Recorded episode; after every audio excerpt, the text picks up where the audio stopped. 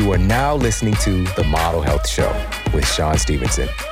For more, visit themodelhealthshow.com. Welcome to The Model Health Show. This is fitness and nutrition expert Shawn Stevenson, and I'm so grateful for you tuning in with me today. This is such an important episode. One of the biggest issues that we're dealing with right now in response with COVID-19 and the big economic, social impacts, health impacts, is a strain on our mental health. And the ramifications are really just starting to unfold.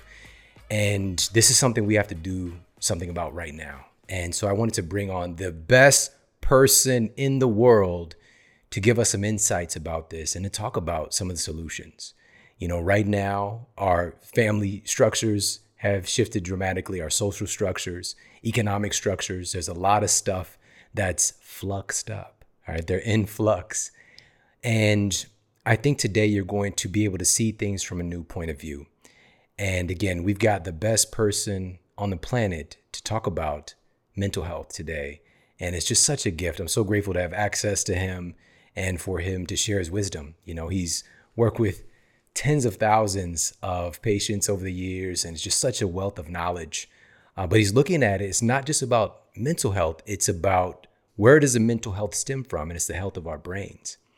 And right now, again, with so much being in flux, we're all trying to get adjusted. We've got some different issues we're dealing with, whether it's disconnection from loved ones, physical disconnection, physical separation, whether it's this shocking increase in social media use.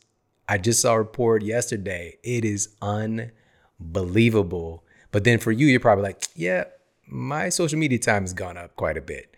We just got, for many of us, more time on our hands. And there's not just necessarily, some people's not more time on their hands, but more things to look for to scare the crap out of us. Right. And also, a lot of people have their kids at home right now. And here in California, the schools are not opening back up for kids to go back to school this upcoming school year. And so people are adjusting to that. And at some point, it's just like your kids, you got to have something for them. And also, like, summertime is not the same. My summertime as a kid, I'm going down to my grandma's house in the country, and we're swimming in the river, we're fishing, we're doing all that kind of stuff. And so for a lot of kids, they're, sheltering in place, and they've got a small kind of area where they're able to even go right now. So what do? We're leaning more on our technology. And I was just talking to my son, Braden, my youngest son, Braden, who's about to be 9 years old. It's so crazy, but he's got his favorite little cartoon that we let him watch on his iPad. And I was just talking with him. It was like, do you really understand how fortunate you are? There's 24/7 access to cartoons now. 24/7. New variety, so many different cartoons to watch. When I was a kid, we had after school cartoons. It was maybe like 90 minutes or 2 hours after school. You got just some G.I. Joe, you got a little Transformers you throw in there. That's it. The rest of the time is like Wheel of Fortune, Murder, She Wrote, Magnum P.I. It's grandma stuff. All right. That's what we had. And then we had the holy grail of cartoons, which was Saturday morning cartoons. You get a bowl of that cereal. You get a bowl of that colorful joy and watch Saturday morning cartoons. What was your favorite? I don't know why, but Muppet Babies was my jam. Then there were random ones that just kind of come and go. There's Slimer and the Real Ghostbusters. There was one, it was like some All-Stars. It might have been called All-Stars, but it was Michael Jordan, Wayne Gretzky, and Bo Jackson were cartoon characters. I thought that cartoon was lit, but it was like here today, gone today. Anyways, Saturday morning cartoons, you got your couple hours in, then random stuff starts, drag racing, pottery shows. That's all you got, and you got to live with it. Can you imagine the mental fortitude that developed for us, for our generation? Our ability to have delayed gratification? What happened to delayed gratification? We could use a little bit more of that. But anyway, so how do we manage today's environment when technology is ever present? There's so much to consume. There's so much to, keep us imprisoned in fear. How do we manage all this stuff? And that's one of the things we're going to address today, plus so much more.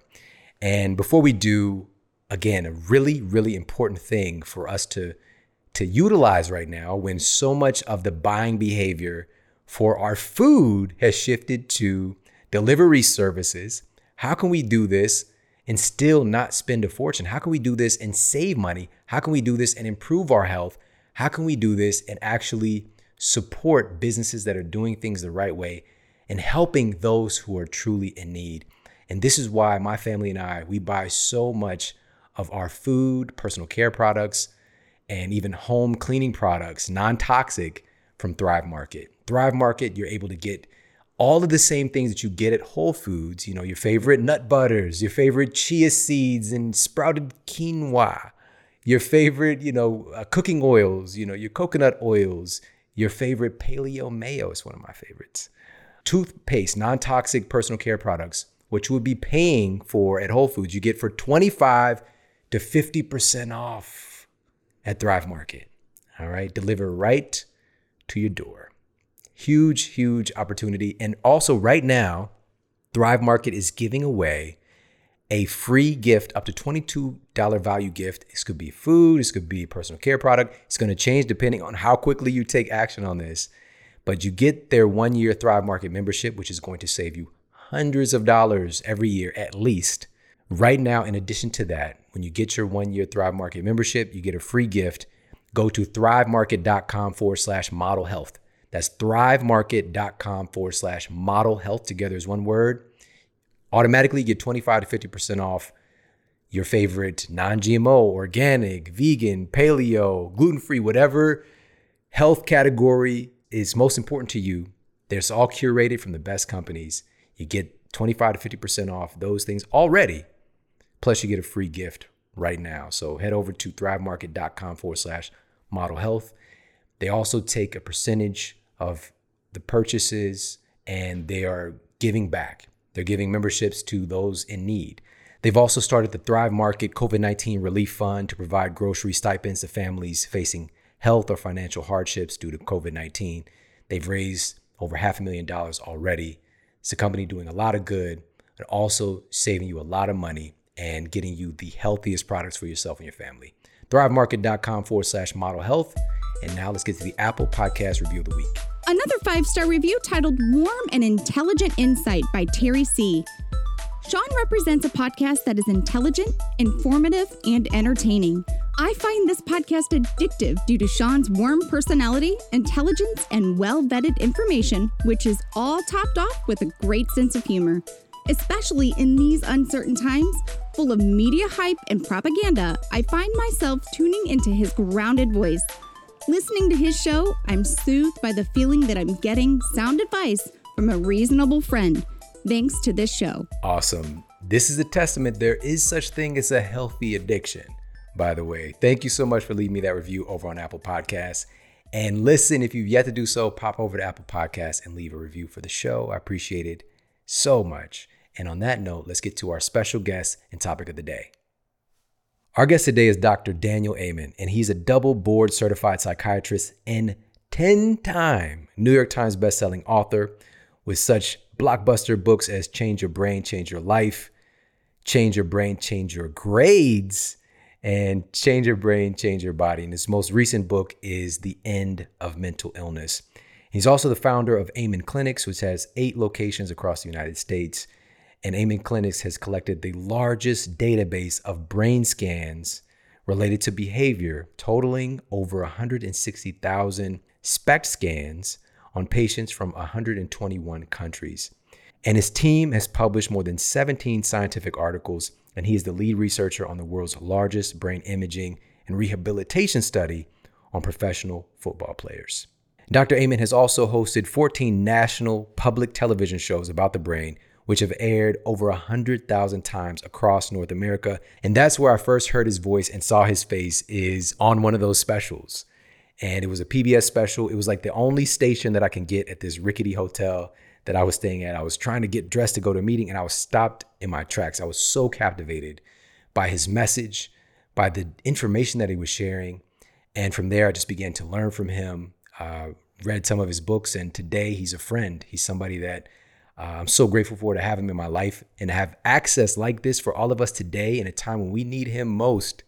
I'm just eternally grateful. So let's jump into this conversation with the amazing Dr. Daniel Amen. Dr. Daniel Amen, one of my favorite humans, and we need you more than ever right now. When we last talked, like I said, the world was very, very different.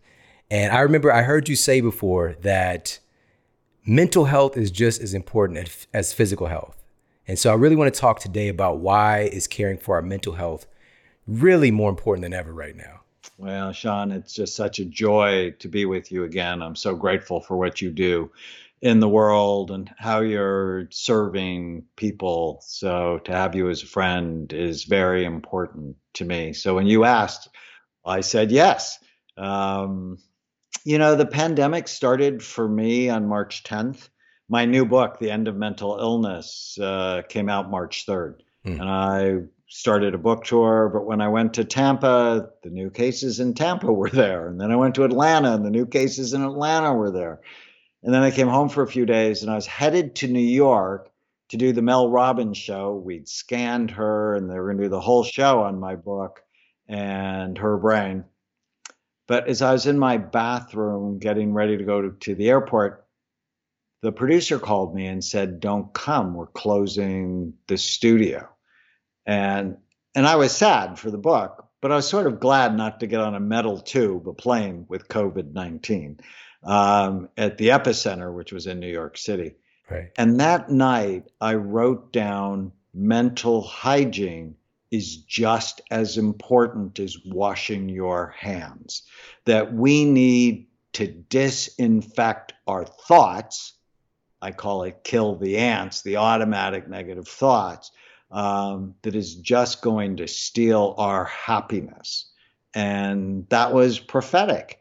I sort of had a sense the incidence of anxiety, depression, addictions, post-traumatic stress disorder were going to skyrocket, and indeed they have. We need to be better. And it's just not mental health. It's sort of the point behind the end of mental illness. I'm not a fan of mental illness. I hate the word. It's demeaning, demoralizing, stigmatizing. If you call somebody mental, that's not a good thing. Yet, on the other hand, if you call someone a brain, that's an awesome thing. And what we've learned from our imaging work is get your brain right and your mind will follow. That mental illnesses shouldn't be called mental. Get rid of that term. They're brain health issues that steal your mind. And one of the most interesting things during the pandemic, and I figured this out really early on, your best defense against COVID-19 is not going to be a vaccine or hydroxychloroquine or remdesivir or whatever. Your best defense is your immune system and your decision making. And so in order to get your brain right, you got to get your body right, that they work as partners and we can't separate it. I haven't told you this, but just 2 days ago, I published the world's largest imaging study on how weight impacts the brain. It's on 35,000 scans. And what we found, as your weight went up, the function of your brain went down, almost in a linear fashion. And so who's vulnerable for COVID-19? People who are overweight or obese, because their fat cells produce too much of a receptor that sort of grabs onto the virus.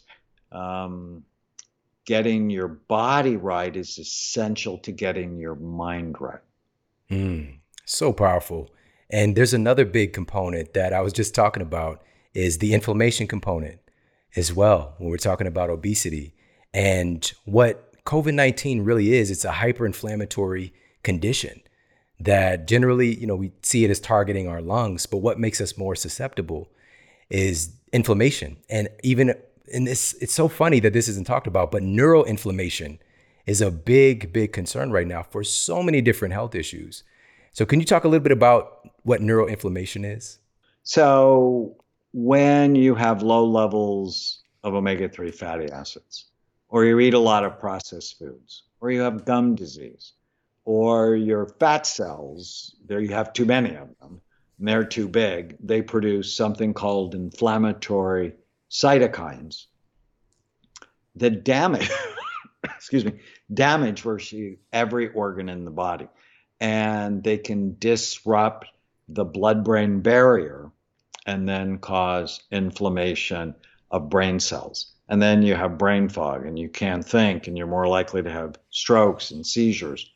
There's another mechanism we're learning with COVID-19. So inflammation's really important, but COVID-19 is disrupting platelets.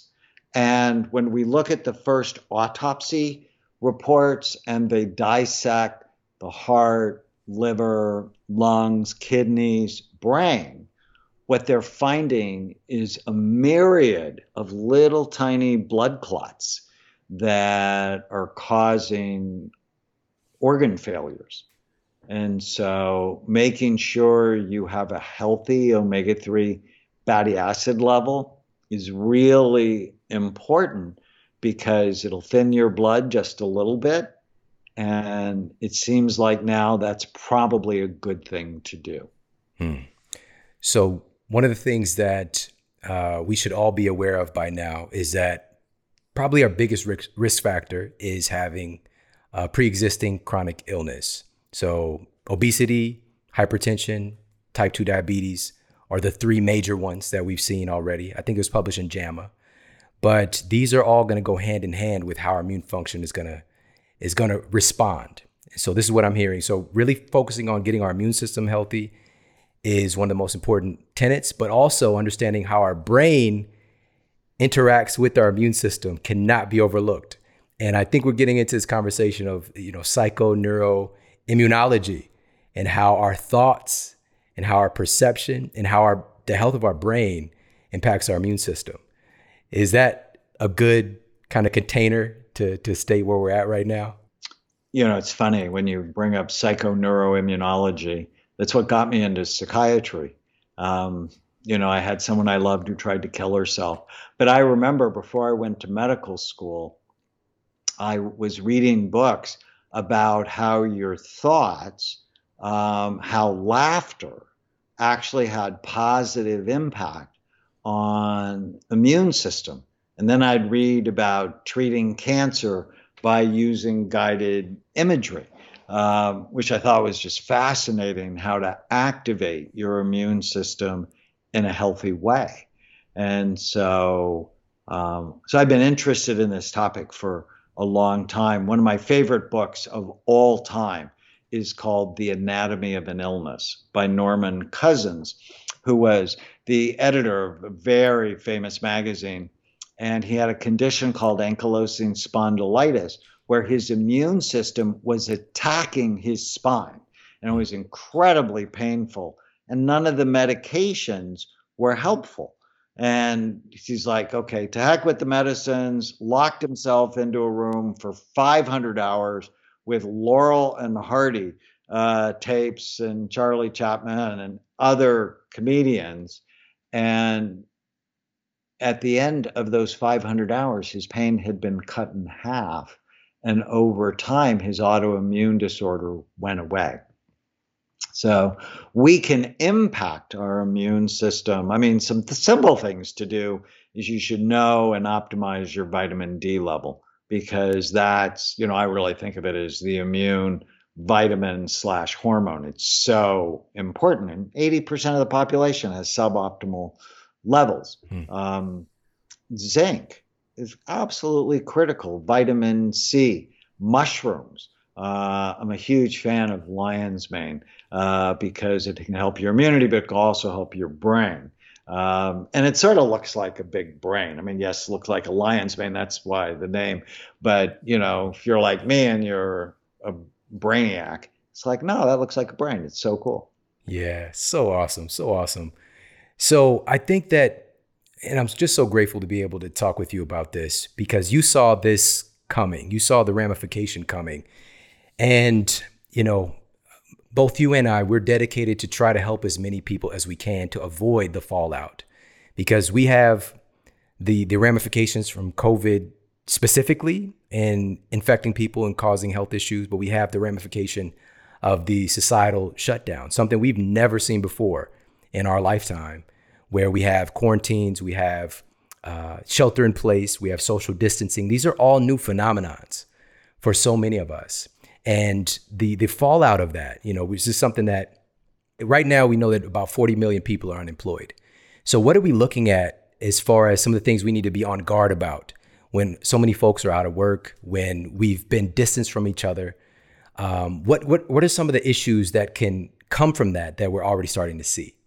Anxiety disorders. They were a third of the population before the pandemic. I bet now it's 50%. The incidence of anti-anxiety medications, antidepressants, sleep medications has just skyrocketed since March. In fact, the FDA said we're going to have a shortage of Zoloft, one of the good antidepressants. For every percentage point, unemployment goes up. Opiate addictions go up 3.4%. And so unemployment was 3% when this started. As of today, it's 11%. And so you just think addictions are going to go up. I figured out the one question you should ask yourself before you propose to your sweetheart. And the one question you should ask yourself is, can I live with this person during a pandemic? Where they're like the only person I see, where I can't get 5 hours on a golf course or go to the mall. Can I live with this person? Because, you know, what I said early on, I said divorces are going to go way up because people are like, oh, no, can't do this with the pandemic. Mm-hmm. And babies are going to go way up because people have more time. They're, you know, not having to spend all that time getting ready for work and driving to work and dropping the kids off, picking them up. So the issue of trauma is going to go up. The people who've lost loved ones, lost their jobs, lost their sense of certainty. I have a new book. I haven't told you yet, but I'll send it to you. I have a new book coming out in March called Your Brain is Always Listening. Mm. The hidden dragons, tame the hidden dragons that control your happiness, habits, and hangups. And I talk about the dragons from the past that breathe fire on your emotional brain. And there's 13 from the past. And one of them is the death dragon. Like if you have a parent who dies when you're young or a sibling, death is always with you. Well, now death is always with everyone. You know, whenever you pop on your computer or turn on the news, you know, we've lost 150,000 people in the U.S. and more than 5 million people have had this. I mean, we've just been inundated with the idea of death and uncertainty. Now, you were going to die before, and the world really was uncertain before. You just had the illusion that there was certainty, right? I mean, you could get hit by a car at any time. But, you know, to calm the death dragon is one, you have to make friends with it because he's coming or she is coming. And I started keeping a list of all the good things about dying, like I'll never have to have my teeth cleaned again. Really? You're going to have somebody put a sharp metal object in your mouth for an hour just to scrape your teeth. I'll never have to have a root canal again. All the internet haters will, I won't care about anymore. And so find 10 things about death that are going to be okay with you. Wow. I love that reframing. Oh, so powerful. So powerful. So one of the big things that I've already taken away from this is that, number one, our thoughts really do control our physiology. Our thoughts create chemistry in our bodies, and that can create a cascade of positive or negative effects. And also, we're all kind of or to varying degrees, we are experiencing, are going to experience post-traumatic stress syndrome from this experience. And it just made me think about my neighbors next door and their daughter. She's 11 years old. And she, like you said, she knows death is such a in the forefront of her mind now, where it didn't even exist before. And right. She's obsessed with protecting her family right now. And it's an invisible thing that she's in fear of. And like, how do you operate in the world post this? And I think that, again, you and I both, and what our lives are going to be dedicated to is like, how do we help as many people to find some solace, to find a new life or a new way of or adapting to these changing conditions, when truly, I think, and I don't know if you agree with this, but as it is now, if we don't do something, we can lose millions more lives from the fallout of how our society has been changed so much. Oh, I think there's no question about that.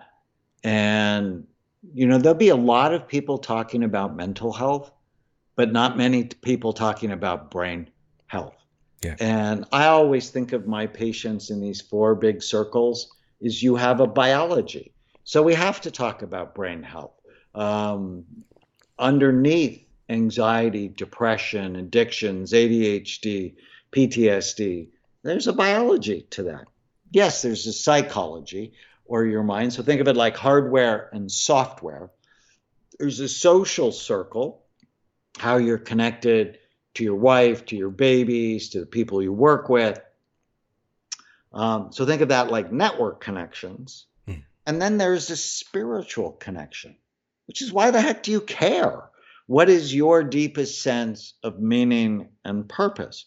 And so for us to deal with, let's call it post-pandemic stress disorder, to deal with that, we have to really work on optimizing our brains and our bodies, physical health. Not believe every stupid thing we think, kill the ants. Work on our relationships. And one of the things with your 11-year-old is this quote I love from Elizabeth Kubler-Ross, who wrote one of the best books on death and dying.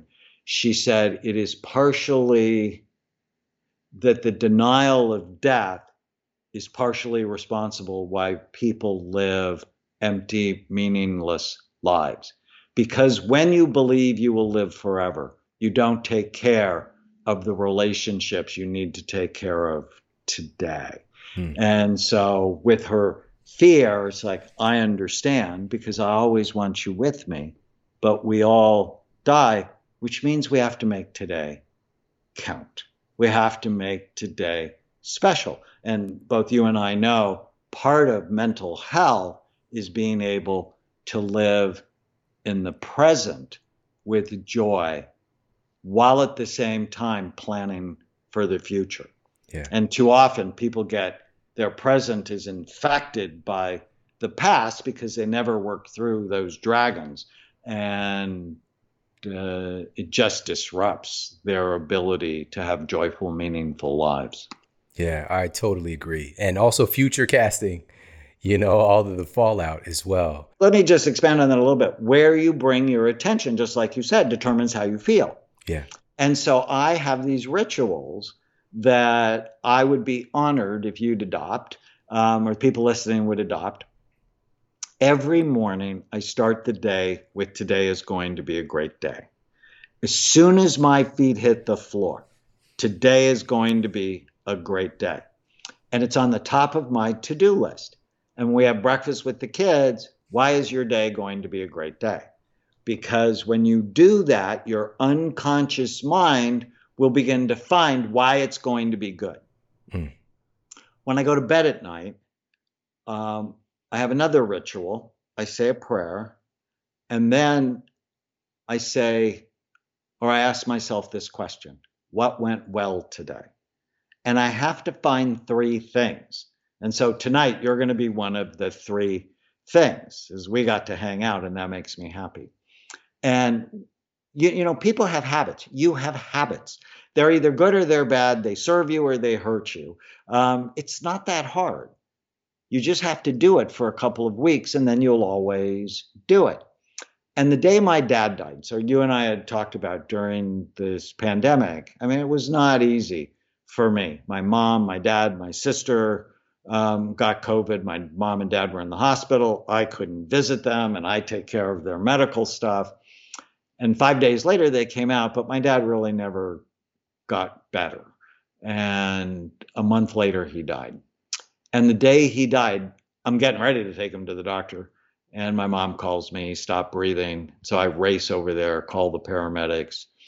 And I did that exercise the day he died when I went to bed that night. Mm. And it helped me so much. Because you go, well, what would go well on the day you lose your dad? You know, I must have gotten 500 texts from my friends, from his friends, on how much they loved him. And I got to be there for my mom. There were several funny, sweet moments. And, you know, I'm never going to forget it. Yeah. But that's because I have the mental discipline to have the right habits, because I know where I look will always determine how I feel. And so you can train your brain to look at the haters, or you can train your brain to look at the people who bring you up. Mm-hmm. And you don't want to be a hater of yourself. That's abusive, right? And so when I hear my patients talking, I'm like, would you ever talk to your children like this? This is like really bad. It's like, you need to talk to yourself like you'd talk to someone you love. Because if you're not loving yourself, you're going to have a heck of a time with other people. Yeah, yeah. That's an abusive relationship you can't get away from. You can't hide from yourself. That's so powerful. Oh, man. Thank you so much for sharing that. I kind of got choked up. Just that process, because I don't think a lot of people realize this.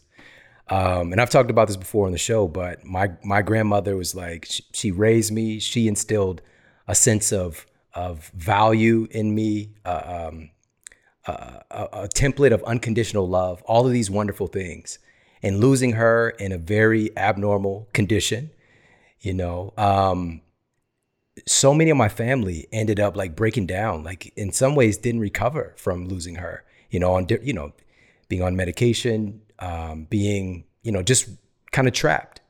And people ask me like, how are you able to smile? How are you able to move on? How are you able to feel so good when you talk about her? And it's literally, in that moment when it all happened, I had a moment of pain, but I quickly shifted and I just thought about all of the beauty that I had access to, all the gifts that she gave me, all the incredible messages that she instilled in me that I get to live on and represent for her.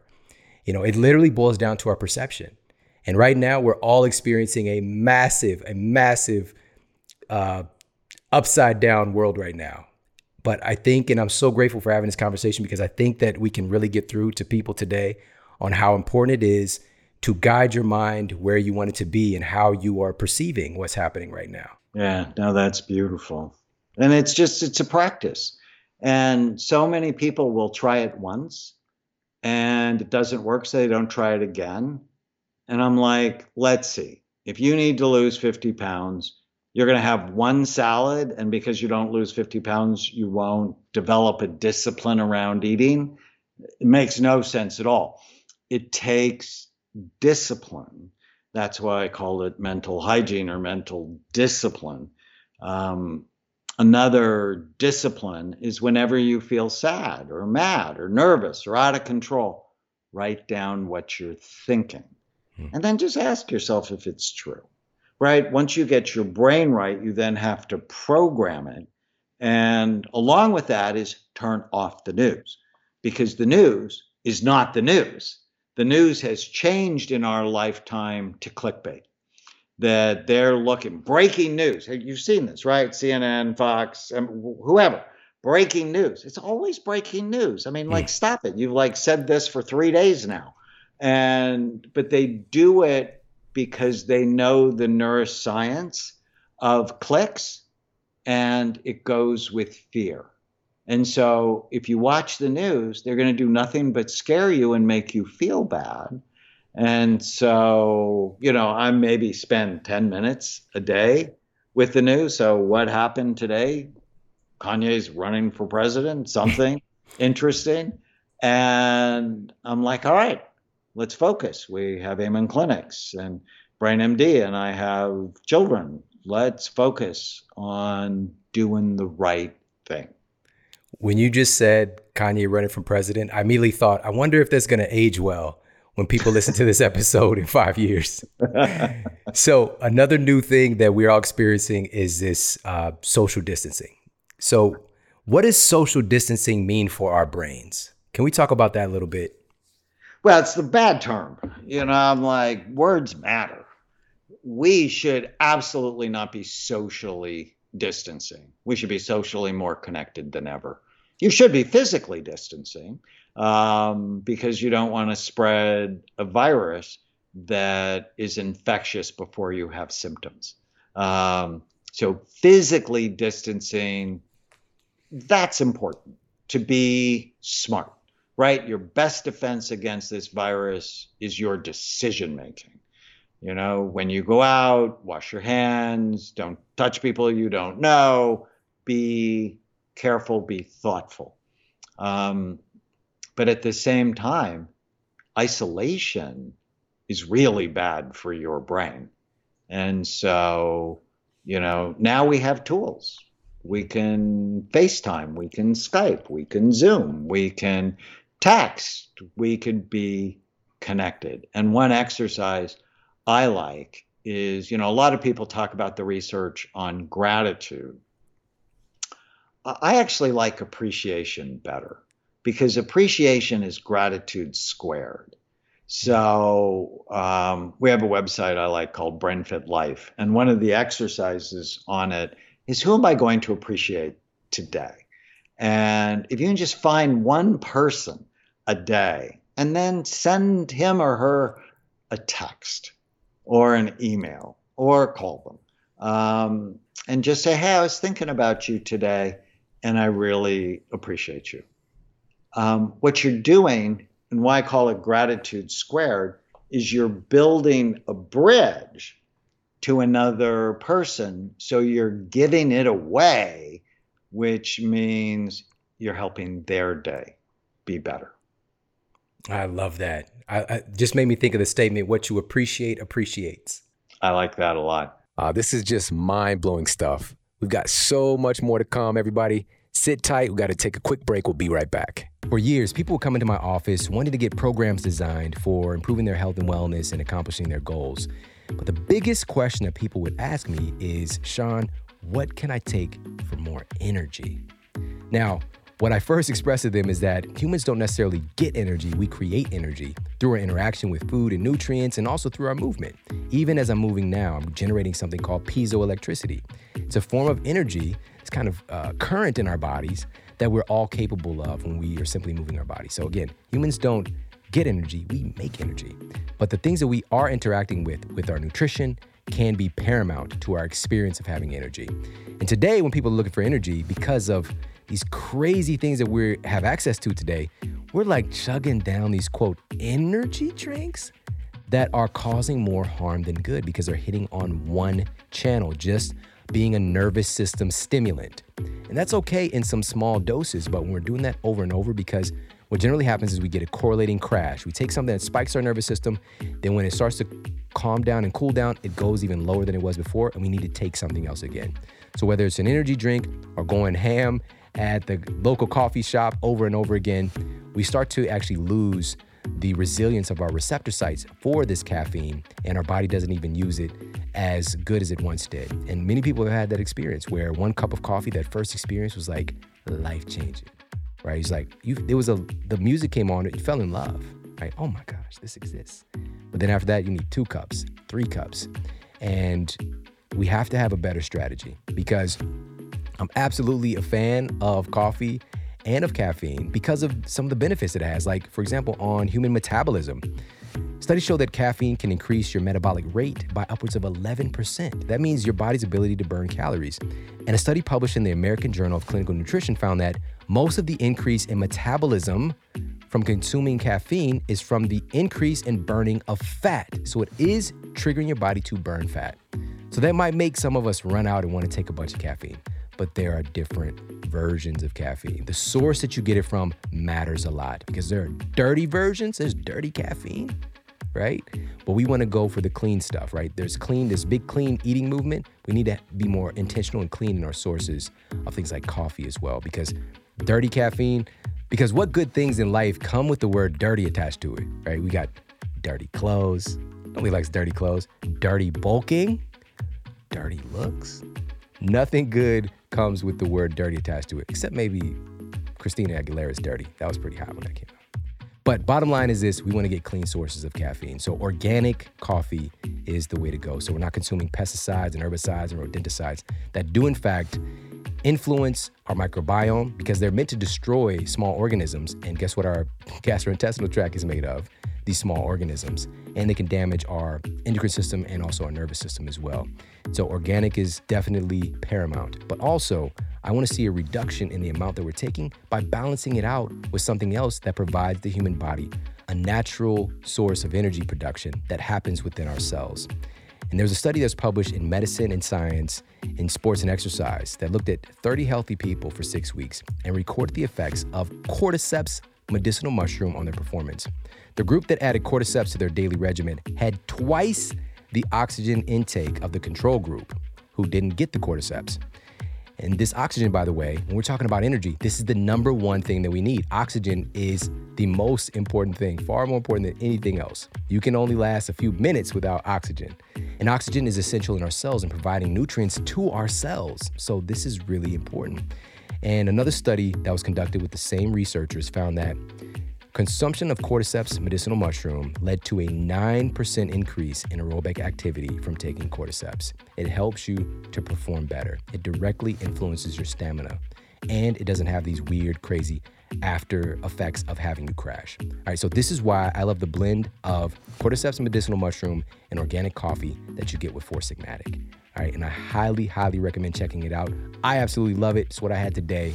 It's foursigmatic.com/model. That's foursigmatic.com/model. And you get 15% off all of their incredible mushroom coffees, mushroom hot cocos, and mushroom elixirs as well. If you're not a fan of coffee, you can get cordyceps by itself. You can get reishi and chaga, all from great sources, and they're dual extracted, which sets Four Sigmatic in a league of their own. This means it's a hot water extract and alcohol extract to give you all of these nutrients that you're hearing about in these studies. You're making sure that you're getting everything. All right, so head over there, check them out, foursigmatic.com/model. And now back to the show. All right, we're back and we're talking with Dr. Daniel Amen. And we know that there are a lot of people who are feeling disconnected right now, who are feeling lonely right now. Obviously, social distancing can mean isolation. Can just being in those states, can that affect our immune system? Well, if we think of all the people in care facilities where their families can't visit, it will kill those people early because of the heartbreak that goes with loneliness. And if you have someone in a care facility, make appointments on a regular basis to call them, to reach out to them, to FaceTime with them. It is just critical. The lack of touch, the lack of connection is going to damage their immune systems and make them more likely to get sick with the virus.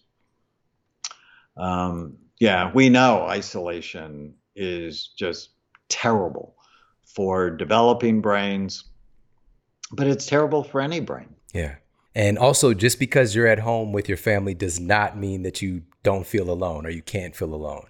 So what are some things that people can do within the context of their nuclear family right now? Because I know at first it was cool. It was like, oh, we're all indoor camping for a couple of weeks. Then it turned into this. So what are some of the things that people that you've been seeing need to focus on in keeping connection and feeling that sense of, anti-loneliness within the context of their own household?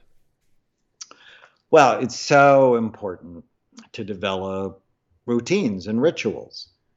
And one of the things I did early on, so I have this mantra in my head that I can handle whatever happens. And so before we go on vacation, I tell myself 12 things are going to go wrong. Like when we went to Europe, I'm like, 12 things are going to go wrong. And I'm not going to be upset until the 13th thing goes wrong. And that has served me so well. And it's rare I get anywhere close to my expectation of things going wrong. And so when the pandemic started and my 16-year-old had a fit, because she just got her first job, just got her driver's license, you know, independence was hers.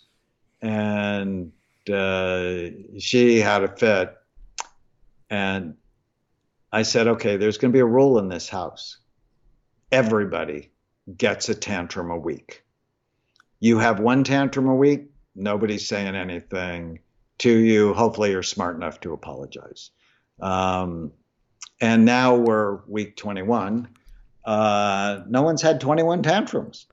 So it's sort of okay. So grace is really important. And this is a historic time to put back the American family. Mm-hmm. The American family has been under assault for the last three generations. Here in California, 90% of moms work outside the home, and children have been raised by other people, by systems, rather than by their own family. And I know I get hate mail when I say it. I don't think that's in children's best interest, that we have three generations of tired women. And half my organization is women, so I'm not saying women shouldn't work, so don't get that. But hear what I'm saying, because I'm also a child psychiatrist. The bond between moms and dads and children has been strained by the fast pace in our society. 8 families out of 10 report they're closer to their children. Use this historic time to fix your relationship with your kids. And on Facebook, my wife and I did this. Okay, parenting during a pandemic. And it's super simple. Know what you want. What are the goals? What goals do I have for my kids? And what goals do I have for myself as a parent? Write it down. Post rules. Society needs rules. And my favorite rule is don't make a problem. No more than 5 rules. I had an OCD patient once who posted 108. No, don't do that. Notice what you like more than what you don't like. I mean, that's how we train animals, right? We don't beat them. We train them by noticing what we like. And one of my favorite rules is if you have a tantrum to get your way, the answer's no. It's always going to be no. No matter what you do, go ahead and have a tantrum. And if you can enforce that rule, you will not raise entitled, spoiled children. You'll have a greater sense of peace at home. And so many of the ADD kids, parents have been in denial that the child has ADD because the parent has ADD too. And, you know, they're like, oh, the teacher's bad, the school's bad. Now they're seeing the child really does have ADD because they're doing schoolwork with them, get them assessed. And it doesn't necessarily mean medication. There are all sorts of natural ways to get on top of that. But undiagnosed or untreated ADD in households is chronically stressful in those households. And so learn about your kids, fix your relationship or optimize, and you'll make this pandemic the most important time in the development of your children's lives. Ah, that's so powerful, so powerful. Now with that, and it's a great opportunity, as you said, if we take advantage of it, something else that's been skyrocketing that could be another potential, because before it was time and busyness, Now, social media time has skyrocketed. I just saw a report yesterday before I sent you a message. And I want to talk about that because during this time of like social economic shutdown, like I said, social media time has kind of filled the void for a lot of people. What kind of effect does that have on our brains when we shift from our busyness of our day-to-day to like more social media time? And what can we do right now, by the way? Well, I think some social media time is good because it helps us stay connected. Yep. Too much will melt your brain. It's not good. And in my new book, The End of Mental Illness, I talk about the evil ruler. If I was an evil ruler, how would I create mental illness in America? I would let companies like Google and Facebook, they're going after mind share in your children. You know, I used to get after Coca-Cola and McDonald's because they're going after stomach share for your children. They're actively marketing to children like Juul did. We have to be very careful with gadgets. Gadgets that follow us, that know our preference, that feed us, ads based on what we look at. We need to be really thoughtful and careful that the gadgets don't make us dumb over time. So I think supervising yourself, what I want you to do with your free time is new learning. So if you find something, you know, a lot of people go to these games that just steal hours and hours and hours. Whether it's a language or music or gardening or cooking, I want you to spend this time learning something that you've never done before because that grows brain cells. Awesome. Awesome. And we have so much access right now as well. There's so many wonderful, like you can learn from the best person in each field on how to do that particular thing. If you want to write a script, this is the time to do it. If you want to learn how to cook better, Gordon Ramsay will teach you, you know, like there's so much access we have. It's just, where's our time going to be devoted? Is it into learning something new that can add value to our lives in so many different ways? Or is it going to be, you know, into the gossip, which is, you could get a little smidgen of the gossip, just like a smidgen of the news, but this is a great opportunity to grow yourself. So with that said, obviously, a big percentage of this is folks, you know, passing the iPad over to the kid and, you know, kind of trading in one thing for another, you know, and again, I want to make this very clear. There is definitely room for that. Sometimes you just need a break, you know, let the kid have the, you know, iPad, watch a show, whatever, play video games, and also to be able to connect. That's another thing my son has been doing. He's been playing like Roblox, I think it's called, with his friend. I'm not a Roblox expert, but he gets on there online with his friend and they have great time and interaction and going to these different worlds and they're talking about coding and building their own stuff. It's cool. It's a cool way to interact. But we also need to be aware that, and I want to ask you about this, at a time when, especially like in elementary school, there's so much mental, emotional, social development with kids being able to interact with each other. That's not possible right now, especially here in California, for kids to be face-to-face and interact in that social paradigm. So what are some of the things that, because it's going to be a concern for a lot of folks, what are some of the things that we can create or encourage with our kids right now? And I've already seen these messages. A lot of parents feel they're more worried about their child than anything else, as far as them being able to get access to learning, getting access to other children, to be able to, quote, play and just to, quote, you know, find some normalcy right now. So if you could, what are some things that we can employ to create some normalcy for our kids? You know, it's funny, while you were talking, you're actually from the Midwest, right, Shawn? That's right. I'm a transplant here. It's only been a year. It's been so crazy. Yeah. I remember when you just came. And I was just thinking of my friend, Earl, who grew up on a farm in Minnesota. And he's just one of the most balanced people I know and had lots of alone time growing up because, you know, his city where he grew up in, not city, but the county was small And being on a farm, it just had a lot of alone time. Alone time's not the problem. The problem is, how are the parents doing? If mom and dad are doing okay, children are like violins. They play the mood states of their parents. And so really having enough time for yourself so that you manage your moods, you manage your anxiety, you're not drinking and acting dumb. That's really the most important thing you can do for your child. You know, this period of time, it's going to be over. Now, it might not be over till the end of 2021, but it's going to go away. Are you going to be proud of how you acted between now and then? And that's what I asked myself.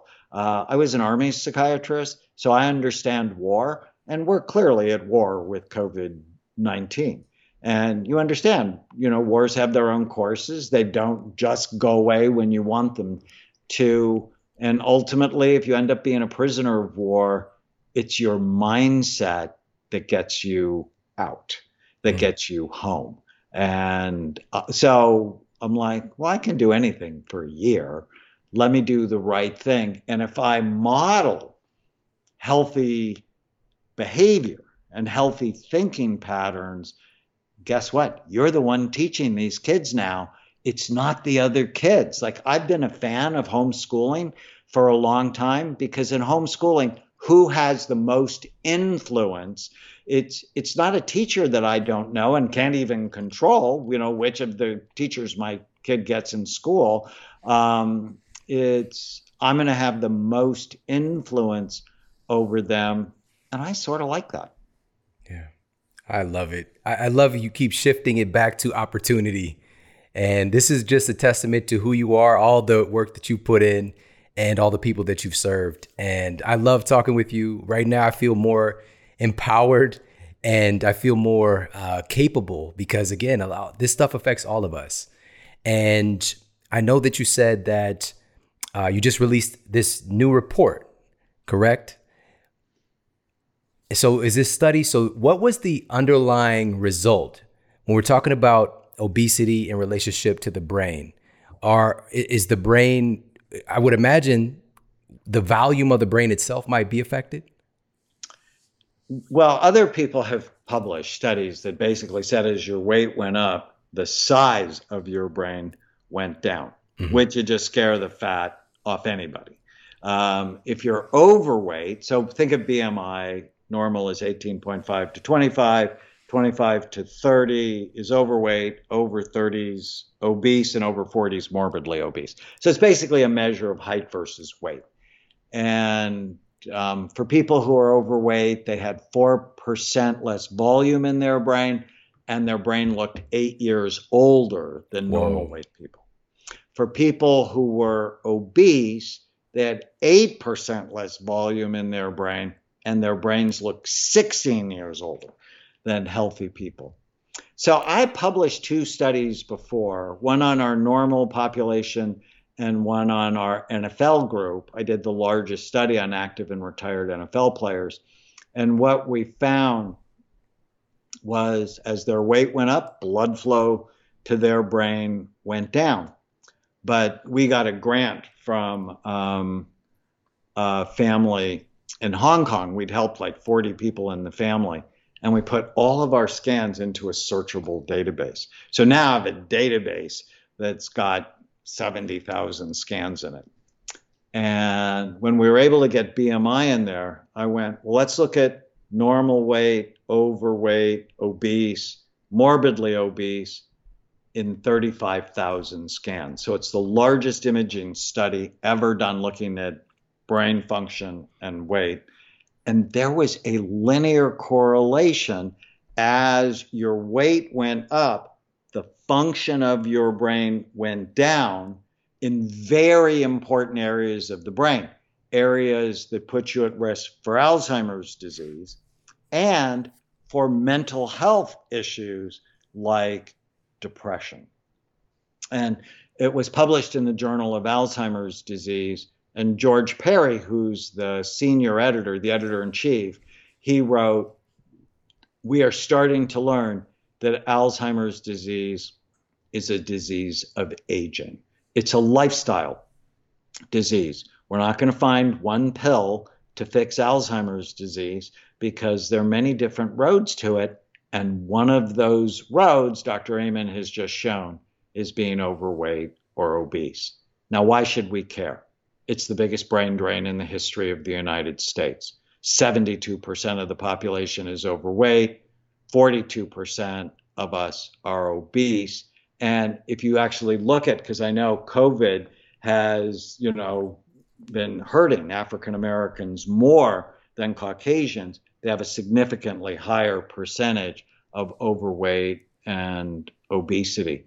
You know, I think of that as racism, that if we're not taking care of all of our population, and that many African Americans grow up in food deserts where they don't have access to healthy food at a reasonable cost, that will just keep them down. And that shouldn't be okay with anybody.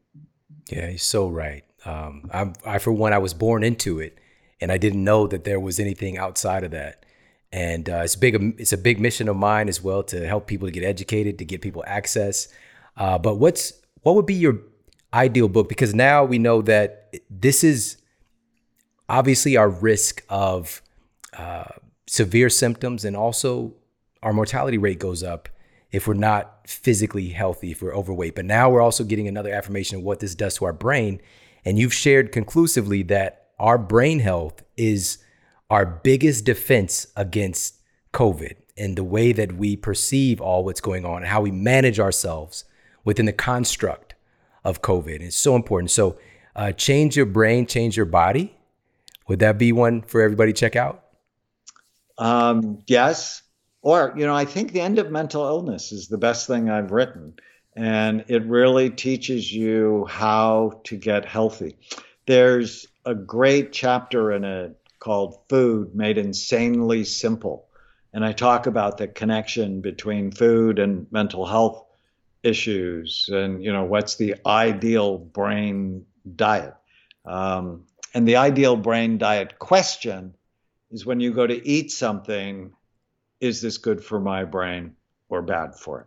And if you can answer that with information and love of yourself, love of your spouse, love of your children, love of your mission, you're going to start eating better. And people go, oh, but I don't like any foods that are healthy for me. That's a lie. My nephew has Tourette's syndrome, and I put him on a very specific diet. And he came to stay with me for 4 days, and he said, I don't like any of those foods. And I'm like, is that true? So I made it our mission to find 20 foods he loved that loved him back. It's like, you know, I mean, I don't know, John, if you've ever been in a bad relationship with anyone. I certainly have. And I'm 66. There's no way I'm doing that anymore. And I'm damn sure not doing it with food. So I am only going to be in love with foods that love me back. And at the end of the 4 days, we'd actually found 50 foods he loved that loved him back. And now he's well over 80 foods. Amazing. Amazing. The End of Mental Illness is one of the best books of the year by far. Everybody should have that in their library. Before it even came out, you shared with me, it's the most cited book.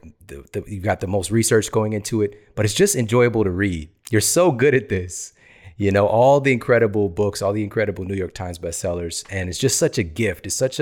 You're such a wealth of knowledge for everybody. And I'm so grateful to have this conversation. Thank you for sharing your time with us today. I'm grateful I could be able to reach out and to get you in here. We need you right now. So please keep it coming. I want everybody to follow Dr. Amen on social media as well. What is your Instagram handle? @DocAmen. And also, we want to direct people to, they could find your book where? Facebook too, Dr. Daniel Amen. I have been on 75 times doing Facebook Lives. So sort of before I went to bed, I'd go live and go, let's talk about the pandemic. Mm-hmm. They can learn more about the clinics. We have 8, soon to be 9 clinics. We're going to open Dallas in October, in the middle of a pandemic. AmenClinics.com. So Amen, like the last word in a prayer, clinics.com. Perfect. Dr. Amen, I appreciate you so much. Thanks, Shawn. Awesome. All right, everybody. Thank you so much for tuning into the show today. I hope you got a lot of value out of this. So many takeaways from this episode. Today, you get a tantrum permission slip. All right. One a week. You can flip out if you need to, but just know that that is not the way to get what you want. But sometimes we just got to express ourselves, whether you need to get yourself a heavy bag, whether you need to just get a room you could just go and just run and just, there's these places you can go where you could just break stuff. Did you know that? They're probably closed right now, but what a fantastic idea, But just understand that you have the right to be upset right now. Our lives are so dramatically different, but at the end of the day, it's up to us to choose how we respond to what's happening. It's up to us to choose how we perceive what's happening. We have to be empowered within our own lives, within our own psyche, before we can empower others and help to kind of shift where all of this is going, because we're going to need all of us collectively to do that. And I appreciate you so much for tuning into the show. Make sure to follow Dr. Amen on social media. He's always dropping good stuff. And also pick up The End of Mental Illness. It's a super important book right now. It's so funny that that book would come out like a week before the shutdown. Yeah, I don't think that's an accident at all. But I'm just grateful for you. And hopefully this provided some new tools and insights that you can add to your life as the story continues to unfold. And I appreciate you.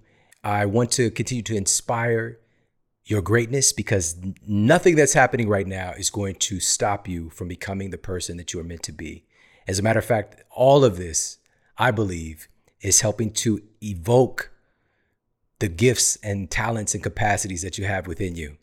All right, this is the time right now. So let's employ some of these little things we picked up today and help to transform our own worlds, the worlds of our families, and then we can stretch and reach out to our communities at large. I appreciate you for tuning in today. Take care, have an amazing day, and I'll talk with you soon.